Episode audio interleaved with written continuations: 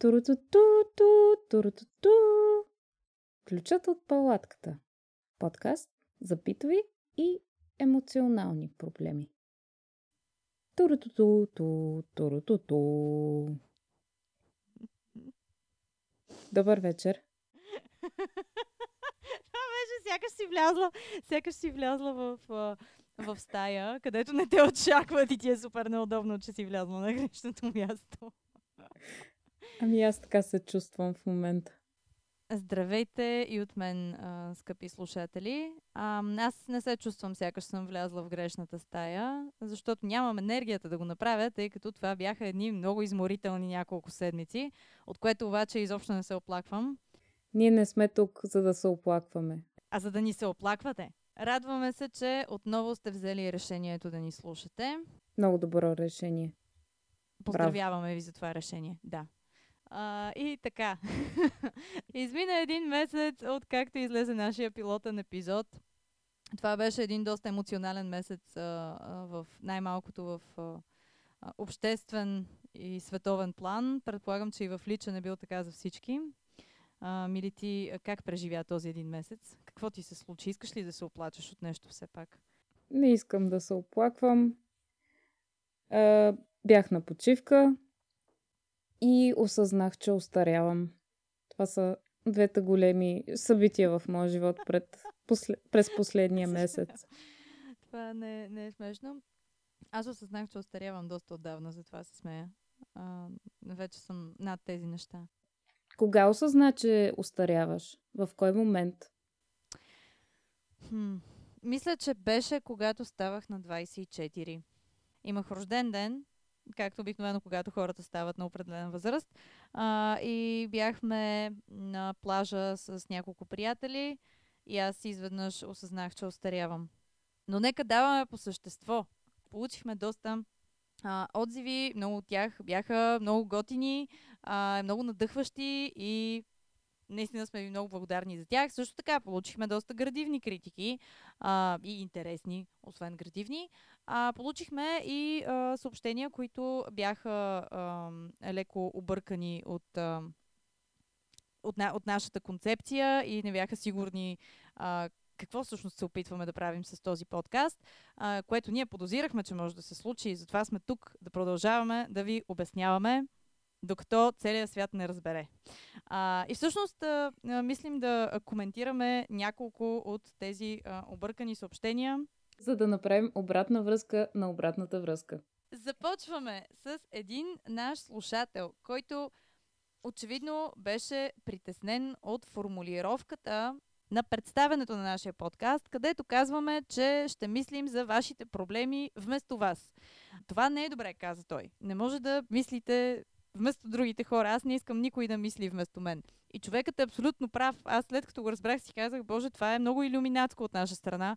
А, аз не бих искала също да мисля вместо другите хора.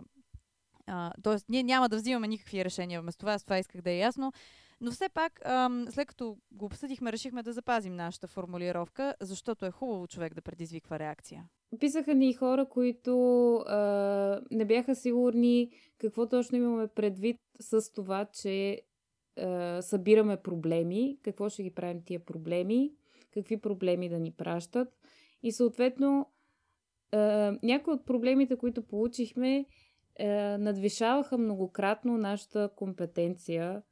Изобщо не искаме е, даже да се доближаваме до е, сериозни проблеми, примерно свързани с политическата ситуация в България. Или която и да е друга държава.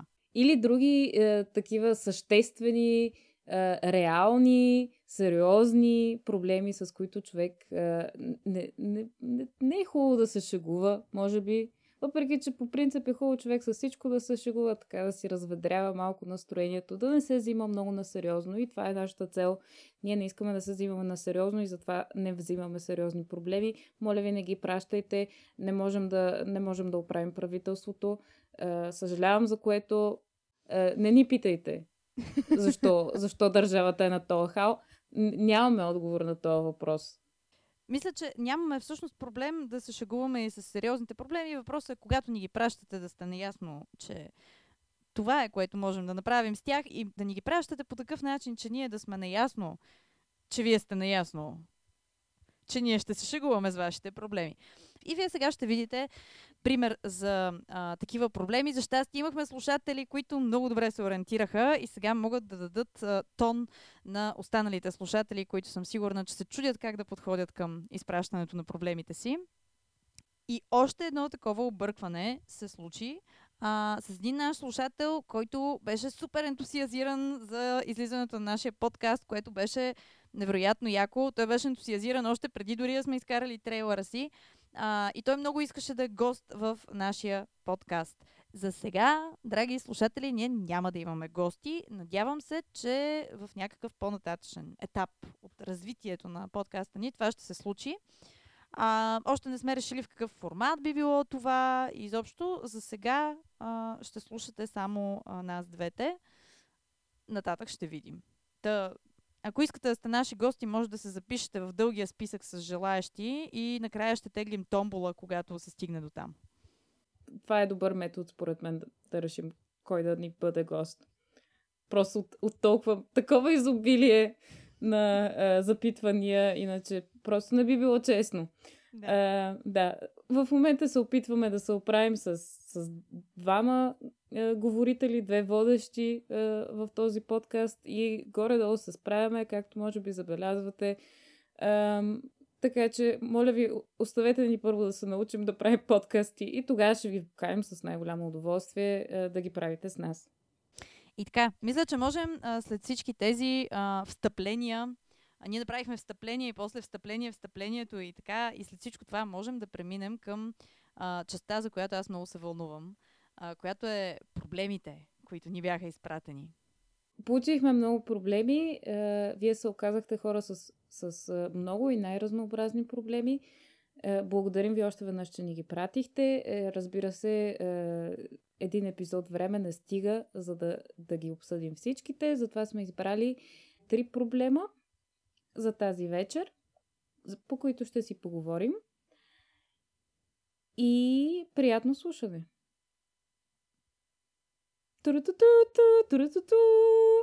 Проблем номер едно.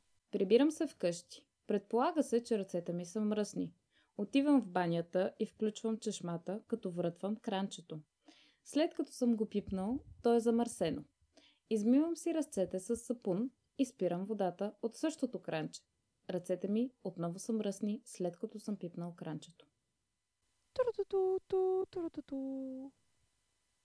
Един много актуален проблем. Наистина, доста. В последно време много от нас се сблъскаха с този проблем, някой от нас за първи път. Да, така е. А, за мен този проблем изобщо не е нов. Аз просто не се изненадах, когато го прочетох. А, мисля, че от много ранна детска възраст се сблъсквам с този проблем. А, отново и отново и съм мислила по него. Така че, така да се каже, бях подготвена с а, много различни липси на решения. Аз е, мисля, че не бях от хората, които особено много се замисляха за това как си бият ръцете.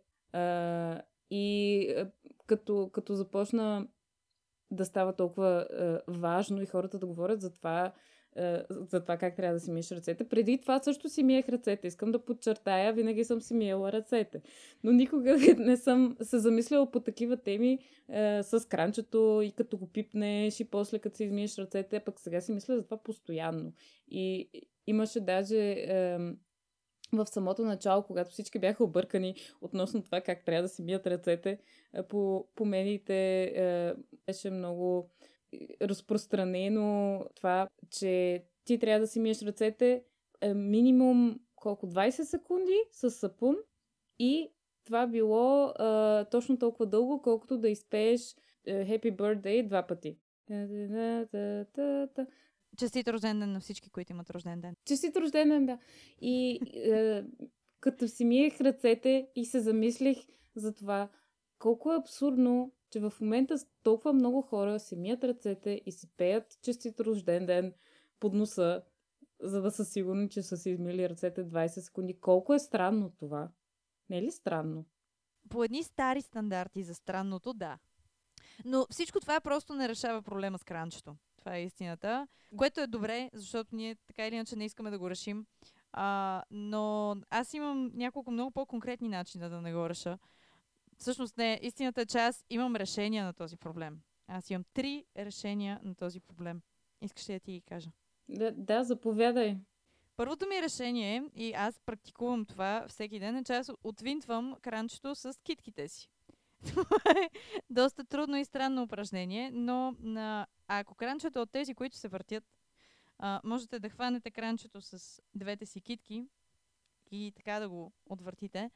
А, това, това наистина е трудно в началото, но след добиване на малко опит, а, човек става доста сръчен и започва дори автоматично така да отвинтва кранчетата. Ама китките ти не са ли точно толкова мръсни, колкото и дланите ти?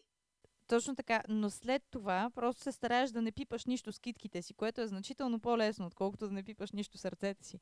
Аз съм проверила това. А, например, има една ситуация, в която това не се получава и това е когато пиша на, на моя лаптоп и тогава китките ми се допират до лаптопа, докато пиша.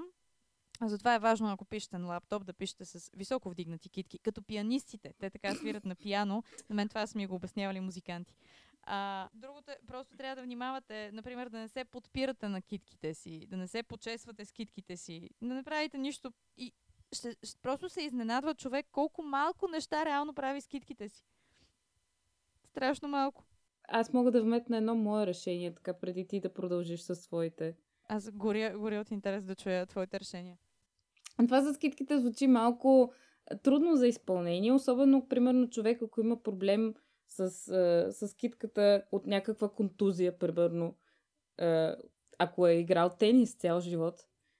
Доста хора са играли тенис цял живот. Това е абсолютно вярно. Е, има такива хора. Така е, не, аз го казвам съвсем сериозно. Мислиш ли за Григор Димитров? Това решение изобщо не би помогнало на Григор Димитров. Той човека май изкара вече една корона, така че за него няма такова значение. Надявам се Григор Димитров да не, да не ни слуша. Сигурно може да се засегне иначе. Обаче аз, аз, имам, аз имам друго решение. Така, което е много по-лесно, няма нужда е, да се притесняваш за, за китките си и за начина по който ги използваш. Кардинално решение не излиза от вкъщи. Ако не напускаш дома си, всичко, което пипаш е в твоя дом и всичките микроби са си твои. Така че няма никакво значение дали са по кранчето, дали са по дръжката на вратата, дали са по подметките на обувките ти, които ще са чисти, защото няма да си излиза от вкъщи. Всичките микроби са твои и ти можеш да си ги пипаш и да си ги поставяш от един предмет върху друг, без да се притесняваш. Да, мисля, че твоето решение е определено ултимативното решение. Ето, ние всъщност ще дадем различни решения за различните вкусове. Някои хора може да предпочитат да си общуват само със своите микроби и да си стоят вкъщи. Други също може да предпочитат, но просто да нямат тази възможност. Понякога на човек му се налага да отиде и да се види с разни микробите на разни свои приятели или роднини. В тези случаи, ако ви се наложи това, после като се приберете, аз имам второ решение за вас. Второ от моите. Общо трето. Можем да мием кранчето при всяко миене на ръце. А, значи, трябва следната логистика да се изпълни. Първо отвъртаме кранчето. После го насапонисваме, докато водата тече. Изплакваме го, без да спираме водата. После си мием ръцете и най-накрая спираме водата от чистото кранче, което сме измили. Този метод има само един проблем.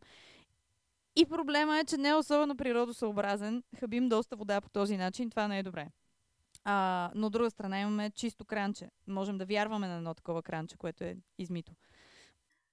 Да, това всъщност звучи като едно доста прагматично решение. И сега като го каза, се сетих, че аз даже съм прилагала този метод. Последно го приложих в една обществена туалетна, където кранчето всъщност изглеждаше доста чисто, обаче, както всички знаем, микробите е, са прекалено малки, за да бъдат видяни с просто око. Така. Затова е, не трябва да се подвеждате от превидно чисти кранчета. А, обаче сега, като казах обществена туалетна и се сетих е, сещаш ли се за тия чешми в обществените туалетни, които се включват с, с такъв сензор за движение? Да, ето това са хората, които са помислили за проблема с кранчето. Това е ултимативното решение на проблема с кранчето. Просто имаш кранче, имаш проблем. Нямаш кранче, нямаш проблем. А, можеш и вкъщи да си инсталираш една такава чешма с е, инфрачервен сензор и да си миеш ръцете и изобщо да не се предсняваш за кранчето, защото него го няма. И между другото, аз се замислих, е, направих малко проучване относно чешмите с такива сензори, защото реших е, да проверя колко ще струва всъщност да си купиш една такава чешма за вкъщи. И при което открих една страница, която много ми хареса, в която много ми хареса описанието на, е, на този вид кранче, или по-скоро липса на кранче. И сега искам да ти го прочета. Ам, страницата се казва ehrlichetests.de и доколкото успях да преценя, това е някаква немска страница, очевидно. Аз веднага се ориентирах, че е немска немска страница, обаче явно поради незнайна причина аз търсих на български, нали? Обаче тази страница ми беше предложена и в нея има автоматичен превод на тази статия от немски, предполагам. Перфектно. Предполагам, че е автоматичен. Сега ще разбереш защо предполагам, че е такъв. Автоматичен като кранчето. Сега ще го прочитам. Смесител с инфрачервена светлина. Хигиеничен, практичен, чист. Това е заглавието. Така. Измийте ръцете си, без да докосвате нищо в банята. Ако искате или трябва да обръщате внимание на специалната хигиена в наши дни, можете да смените цялата си баня, така че само да я докоснете с подметките на обувките си.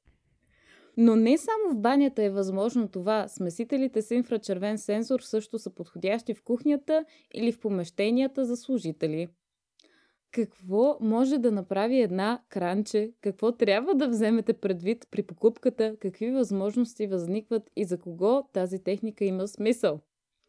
Кранче за съвети с инфрачервен сензор топ 10. Инфрачервен сензор за чешми топ 10.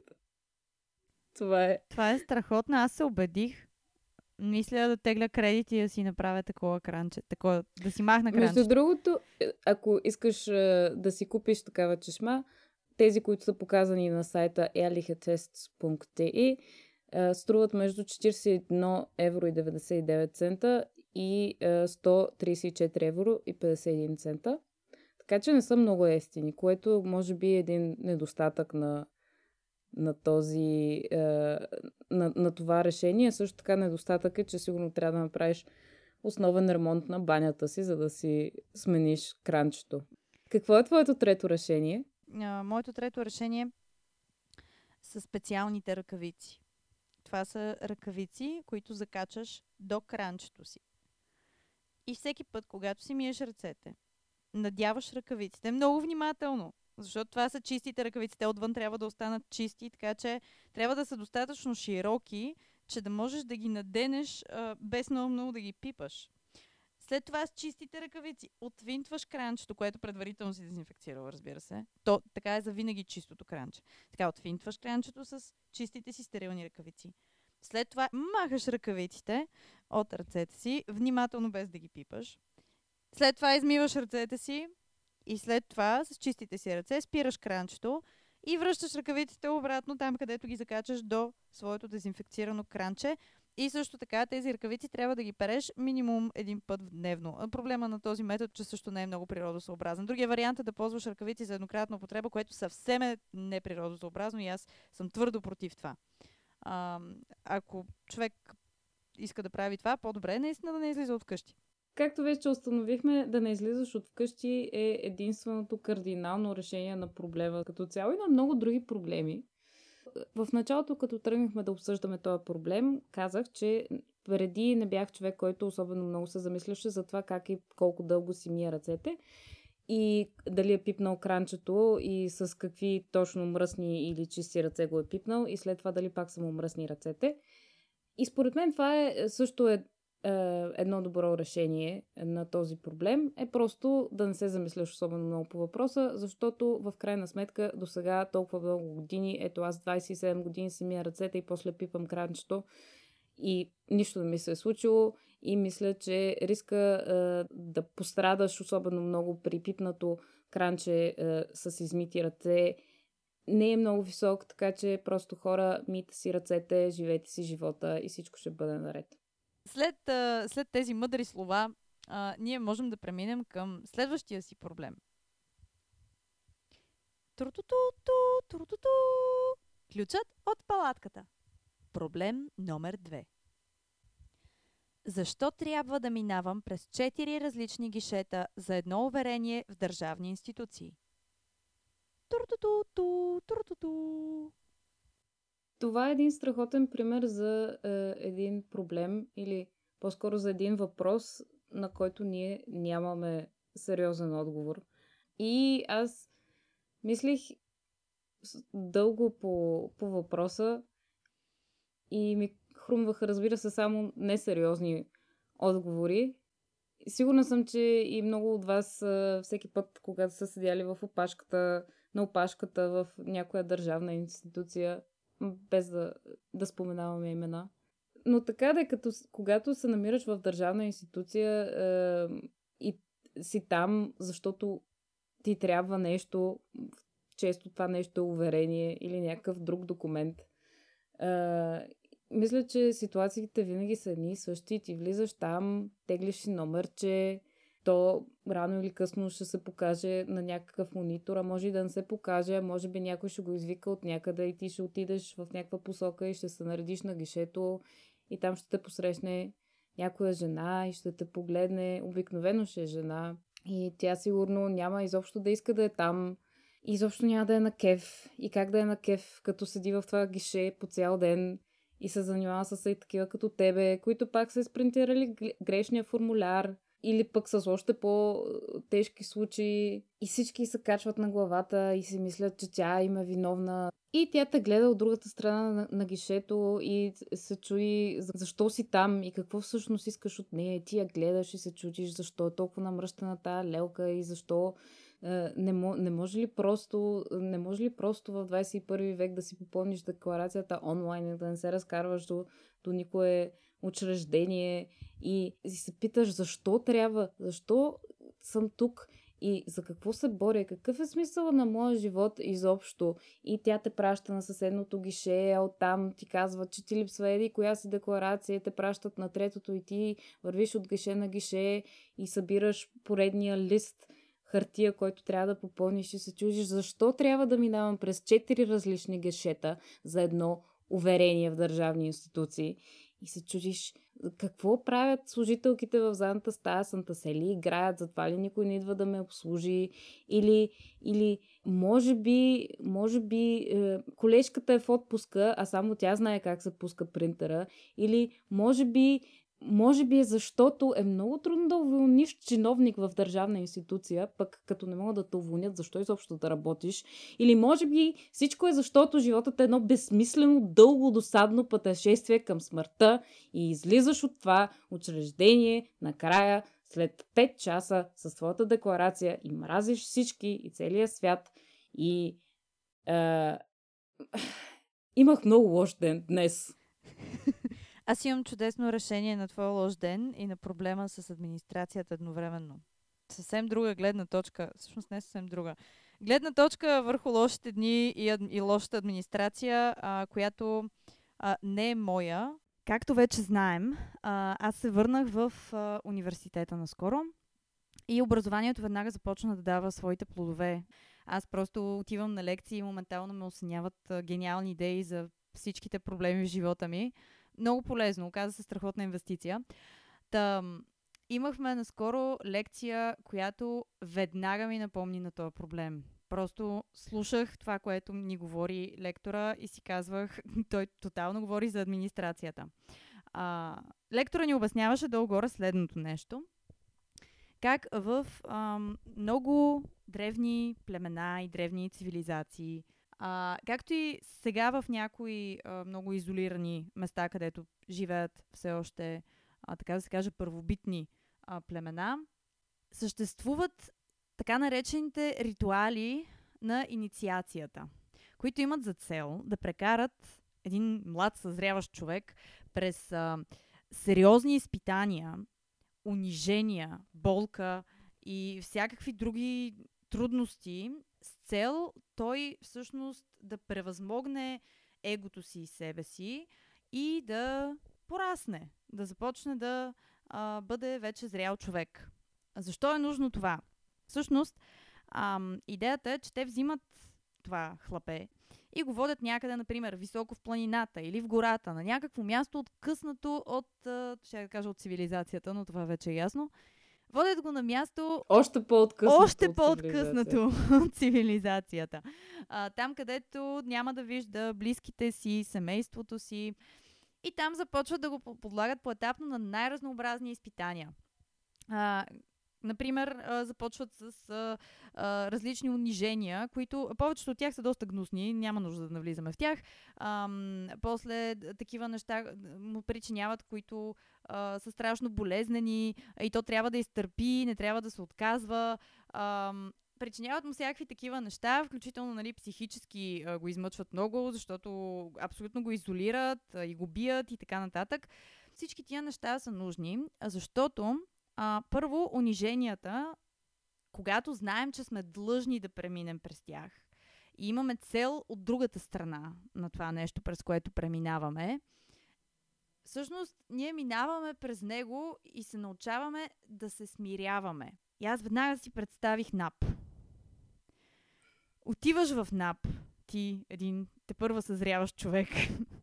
Отиваш там и трябва да си изкараш едно уверение – и още на първото гише започват да хора да, да ти казват гадни неща и да те унижават.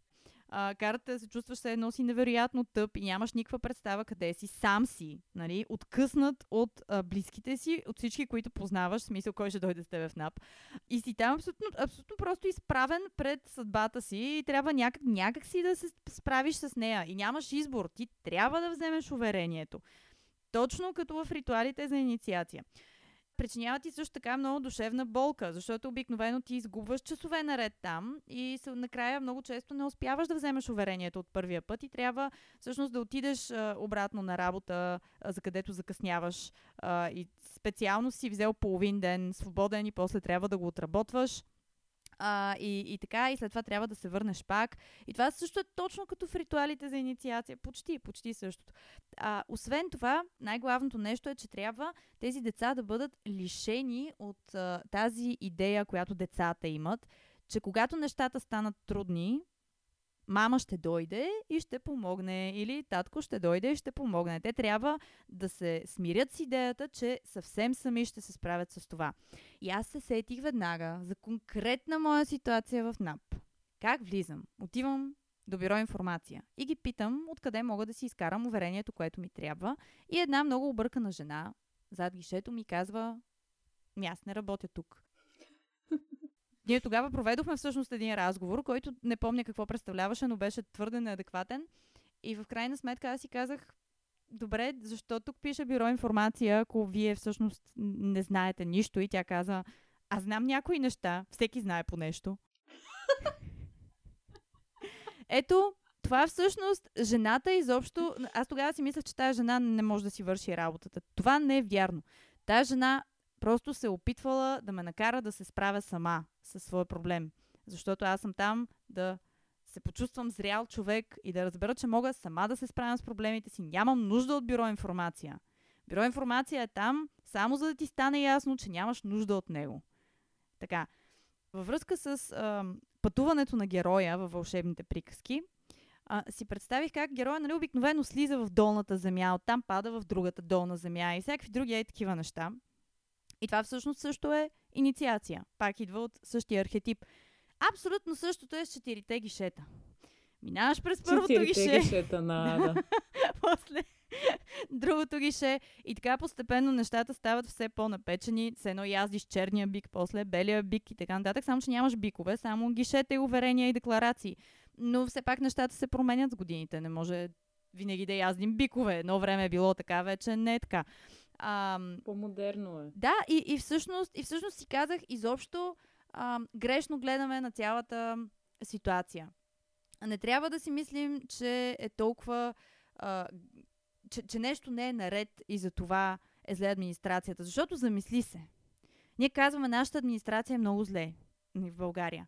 Обаче администрацията е също толкова зле и в Германия, по различни начини. И в Англия няма нито една държава, където администрацията да е добре. Просто не съществува такова място. Навсякъде администрацията е зле. Защо е така? Защото това е архетипен проблем. Администрацията е зле, за да ни предложи ритуала на инициацията, който иначе е изпаднал от нашата цивилизация, пък не може без него. Нали? Ние така няма да можем да съзреем като души. М. И така че администрацията е там за да ни помага. Наистина, това е, това е нейната роля. И като го съзнах това и много ми олекна. И, и всъщност е така и с твоя лош ден, ти просто преминаваш през а, ритуала на инициацията всеки ден. и ставаш все по-голям и по-голям човек. Всеки ден. Аз си, винаги съм си мислила, че проблема с администрацията всъщност е, че тия държавни институции са някакви огромни е, е, институции, където има толкова много нива за взимане на решения и толкова много бюрокрация, че в крайна сметка всичко става прекалено сложно. Твоя философски начин да погледнеш над нещата е доста е, по-оптимистичен. Да, ами аз дори имах идеи всъщност как можем да направим това преживяване по-спиритуално, а, за, да, за да ни е по-лесно. Искаш ли да ги чуеш? Да, задължително. Първото нещо, което трябва да направим, е да не си мислим, че сега, като трябва да чакаме тук 4 часа, можем примерно да си цъкаме на телефона или да четем книга. Нищо подобно. А ако правим това, ще предизвикаме кармата и още по-дълго ще чакаме. За да стане по-бързо цялата работа, трябва да се концентрираш върху чакането и да го усещаш. Да усещаш това как си там и ти е зле. И като го усещаш и просто оставяш болката да премине през теб и то по по-бързо всъщност ще мине, нали? Няма толкова дълго. Защото, нали, например, в НАП във Варна а, има едни номерчета, които а, си теглиш и после има един екран, на който се показват номерчетата. И човек си мисли, че примерно си тегли номерче 58 и след като мине номер 57 е неговия ред. Не е така. Номерчетата излизат в абсолютно, абсолютно случайен, на абсолютно случайен принцип се появяват на, на това табло. Примерно ти стеглиш 58 и виждаш как на таблото викат номер 432, след това викат номер 10, после викат номер 41 и така нататък. Те са просто като в тотото. И т.е. всичко е на, а, а, всичко е на енергийно ниво, затова е така. И всъщност ти си теглиш номерчето и ако, а, ако администрацията, духа на администрацията усети, че ти се разсейваш, че ти не си там духом, тя няма да изтегли твоето номерче и ще чакаш още. А някой, който е дошъл много след теб, всъщност ще влезе, защото той просто е стоял там и е усещал, че е там и е осезавал момента. Така, това е първо. Второ, може да си пееш специални мантри за успокоение на духа всеки път, когато те изпратят на ново гише. Пращате на гишето, ти отиваш на гишето и пееш мантрата. Ето, например, а, пробвай сега да измислиш една мантра. О, това е активната част на подкаст.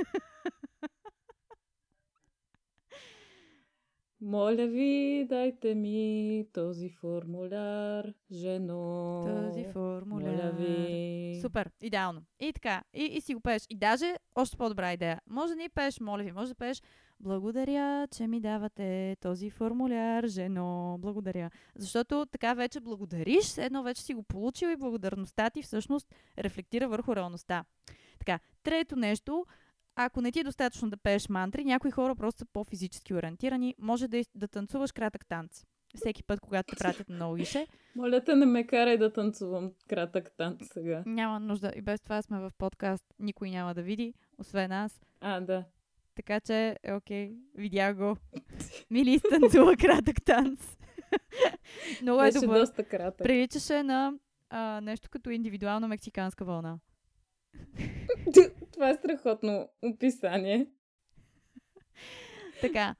Другото нещо, последно, е, че трябва да приемеш, че всъщност тези хора зад гишетата са твоите спиритуални учители. Те са там, за да ти помагат чрез своето ужасно отношение към теб. Ам, и, и тъй като те са такива, може да се обръщаш а, към тях по начин а, адекватен за обръщане към учител, спиритуален учител. А, например, те ти казват, те ти крещят, че това не е правилната декларация. Ти им казваш, да, учителю, знам. Е, така може да им отговаряш. И също, а, ако прецениш, в някакви моменти може да им задаваш и въпроси за живота си. А, може да си подготвиш така и така, като отиваш там. Те са едни мъдри хора и са готови да ти отговорят. И, е, примерно, ти, ето, питай ме един въпрос за живота си. Кога ще намеря смисъл му? Така. И те, например, изобщо няма да ти отговорят на този въпрос. Те ще ти кажат, извиняйте, обаче чакат много хора на опашката, вървете и там и се върнете, като си пълните декларацията като хората. И ти си мислиш, ето те не ми отговориха на въпроса, това не е вярно. Просто трябва да отидеш там във ъгъла да си попълниш декларацията и да помислиш върху този отговор и да го тълкуваш. Просто трябва да го тълкуваш както се тълкува Библията. Това е. Това са, според мен, е по този начин. Човек не само, че ам, ще спечели много повече от своето подаване на документи в а, държавната администрация.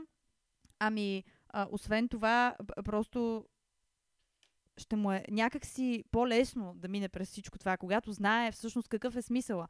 И си казах, ето много правилно, че човекът е задал въпроса си по този начин. Защо трябва да мина през 4 гишета? Виж, той не се оплаква, че минава през 4 гишета. Той пита защо. И да, това е. Аз, аз съм много вдъхновена от тази тема. Аз мисля, че от, открих, открих просто толкова, толкова неща в нея. Следващия път директно с танцова стъпка в НАП и всичко ще бъде наред. Да. А, пратете ни а, вашите проблеми, свързани с държавната администрация. Разкажете ни вашите истории. Ние ще се радваме да чуем през какви абсурди сте минавали вие и а, как точно сте подходили към своята инициация в администрацията. Ами благодаря, че, че така а, а, разтълкува а, че така разтълкува тези процеси, които, през които всеки от нас неизбежно а, минава в живота си, независимо дали в или извън администрацията. Мисля, че следващия път, когато имам лош ден, ще се сетя за теб и за инициацията и ще се опитам да го, да го изживея и така да почувствам цялата болка и да оставя е, тя и мъката да преминат през мен и да ме направят един по-добър, по-зрял човек.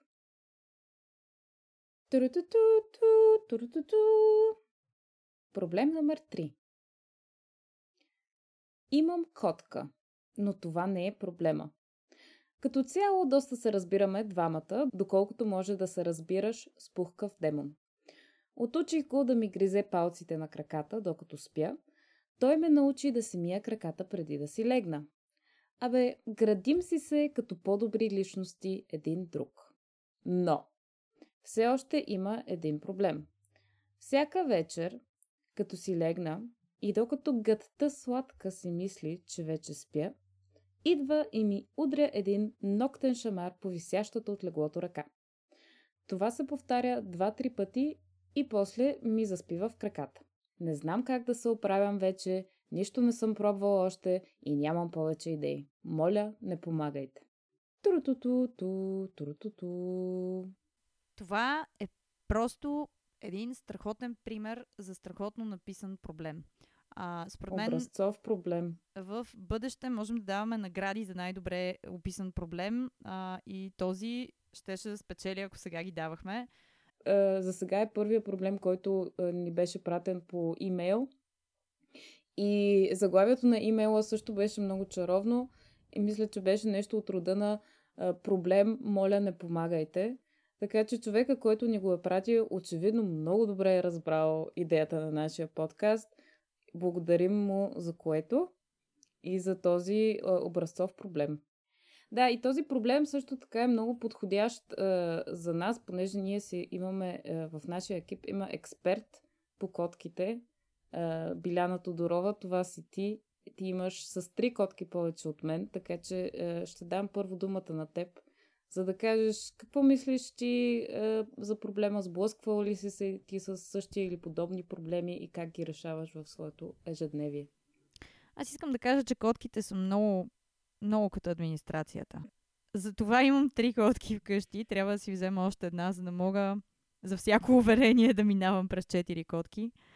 Котките са едни мистични същества и не винаги можем да знаем и да разбираме напълно нещата, които те правят. А, и аз първо бих се запитала какво се опитва да ми каже моята котка? Защото очевидно тя иска да каже нещо. Това, това е изключително странно. Всяка вечер, точно когато заспиваш, тя ти удря един ноктен шамар по увисналата от леглото ръка. Забележи, всяка mm-hmm. вечер имаш увиснала от леглото ръка и всяка вечер котката удря един шамар. Mm-hmm. Първия съвет, който мога да дам, просто един практичен съвет. После ще преминем към още анализ, но първия съвет, вземете една книга, питайте я, защо котката ми прави това, отворете на случайна страница и ще получите отговор. Това мисля, че е твоето решение на доста проблеми. Да, но в този случай просто е много адекватно. Защото е котка. Мисля, котките, те са митични същества. Мистични, не митични. И двете. Египетската митология е пълна с котки. Така е, точно като вкъщи. Вкъщи е като в египетската митология. Така, добре. Та, другото, значи, защо котката прави това? Според мен едната причина може да е много очевидна. Котката просто има OCD. Просто ни харесва, че едната ръка виси. А другата не виси. Да. И аз предполагам, само предполагам, може би не съм права, но предполагам, че а, на този човек от едната страна леглото му допира стената и няма как и другата му ръка да виси. Или леглото му е прекалено широко, ръцете му твърде къси, няма как да висят и двете. Просто е физически невъзможно. И котката преценява това и си казва, след като няма как да висят и двете, нека са и двете на леглото. И затова всяка вечер минава и удря по един шамар, за да се качат и двете ръце симетрично горе на леглото. А така, че бих посъветвала този човек да пробва да спи симетрично разположен така че да не смущава котката си. Аз също като теб анализирах а, текста на този проблем, който ни беше пратен и като един вид детектив намерих някои следи в този текст, които ни подсказват какъв би могъл да бъде проблема на котката. Значи, човека пише Отучи да ми гризе палците на краката, докато спя. Значи котката първоначално е гризяла палците на краката на този човек. Така, в следващото изречение научаваме, той, кутарака, явно е мъжки кутарак, не знам дали това е важно, той ме научи да си мия краката преди да си легна. И малко по-надолу четем следното изречение. Това се повтаря двата и пъти, нали шамарите, през нощта и после ми заспива в краката. Значи тази котка в началото е имала проблем с краката на въпросния човек и е атакувала тях, докато човека не е започнал да си мие краката преди да си легне. Явно краката му вече е, са, е, не са обект на омраза за котката, защото са измити. Ние виждаме, че тя накрая, след шамарите по висящата ръка, отива да си легне и да заспива в краката на човек. Тоест, може би проблемът е, че този човек вече си мие краката преди да спи, но не си мие ръцете преди да заспи. Това, ето, това, това просто, аз съм супер впечатлена как всички тези проблеми се съединяват като Волтрон. Всичко е свързано. Да, ето, отново, отново се случва това. Имаме котката, която ни прекарва през своеобразен ритуал за пречистване на духа и тялото. И освен това, отново, както в първия проблем, се сблъскваме с миенето на ръцете. Може би всъщност този човек все пак се е измил ръцете преди да си легне, но след това е, е пипнал кранчето. кранчето. Котката се опитва да ти каже да си инсталираш автоматично кранче. Или да си вземеш специални ръкавици или изобщо да направиш нещо по въпроса с пипането на кранчето. Но това е само предположение. Може би, може би не е това. Нали? Може котката да има някакъв друг проблем.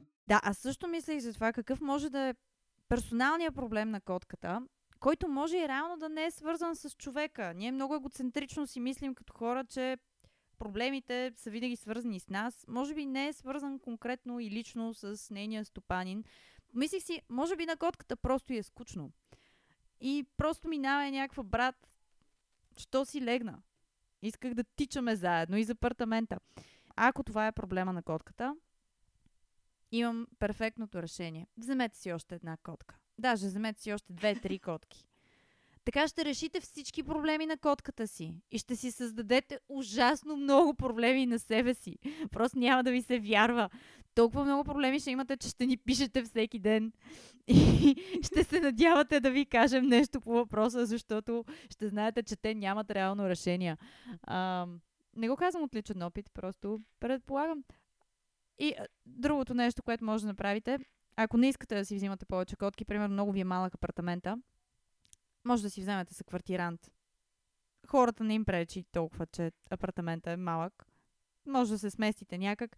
И така с квартиранта ще може да забавлява вашата котка. Единия ще спи през деня, другия през нощта и така винаги някой ще забавлява котката. Но всъщност реалният проблем в цялата тази ситуация е да разберете какъв аджаба е проблема на вашата котка. И е, един добър метод да разберете това би бил да отидете на котешки психолог. Това искам да поясня, не са котки психолози, а хора, които са психолози за котки. Котешките психолози, потърсих в интернет информация за тях и също открих е, само е, някакъв автоматичен превод на една статия в Википедия за тях. Много ми харесва, че ти е, браузваш в е, специалния интернет на автоматичните преводи. Да, много е забавно.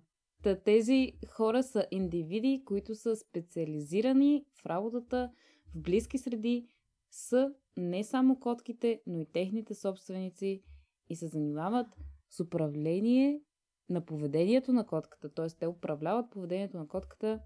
Това е страхотно, защото ти плащаш само за котката си и ти ходиш на, на психолог. Супер удобно! Точно и аз това си помислих. Страхотно.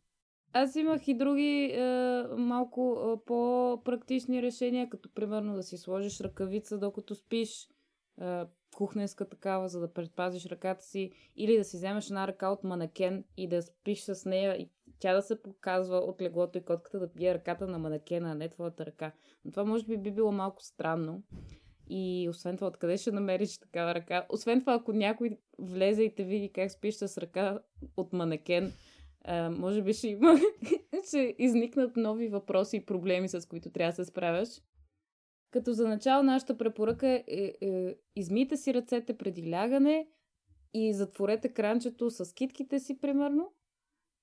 И пробвайте дали така котката ще е доволна, че сте спазили личната си хигиена. И ако това не помогне, вече отидете на котешки психолог и така намерете решението на проблема си Ами, мисля, че за днес стига толкова проблеми.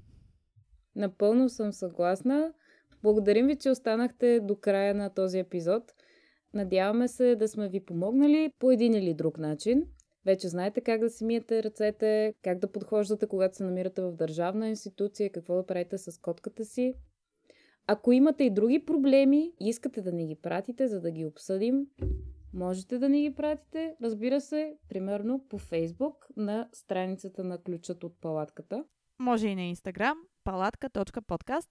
Може да ни пишете на имейл на палатка.podcast.maimunka.gmail.com И също даже може да ни оставите коментар в YouTube канала ни, който също се казва Ключът от палатката.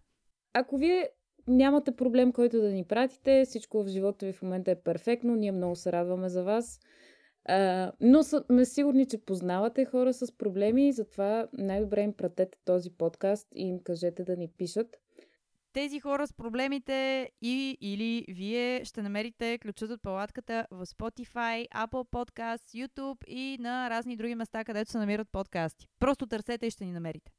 Ако имате други решения на проблемите, които вече казахме, сте абсолютно свободни да ни пишете. На нас ни бъде супер интересно да видим и вие какви а, невероятни неща сте си представили в резултат на тези супер добри проблеми. Благодарим ви, че ни слушате. Ние сега отиваме да спим. Лека нощ, хора, или хубав ден. Ключът от палатката. Подкаст за битови и емоционални проблеми. Турутуту, турутуту.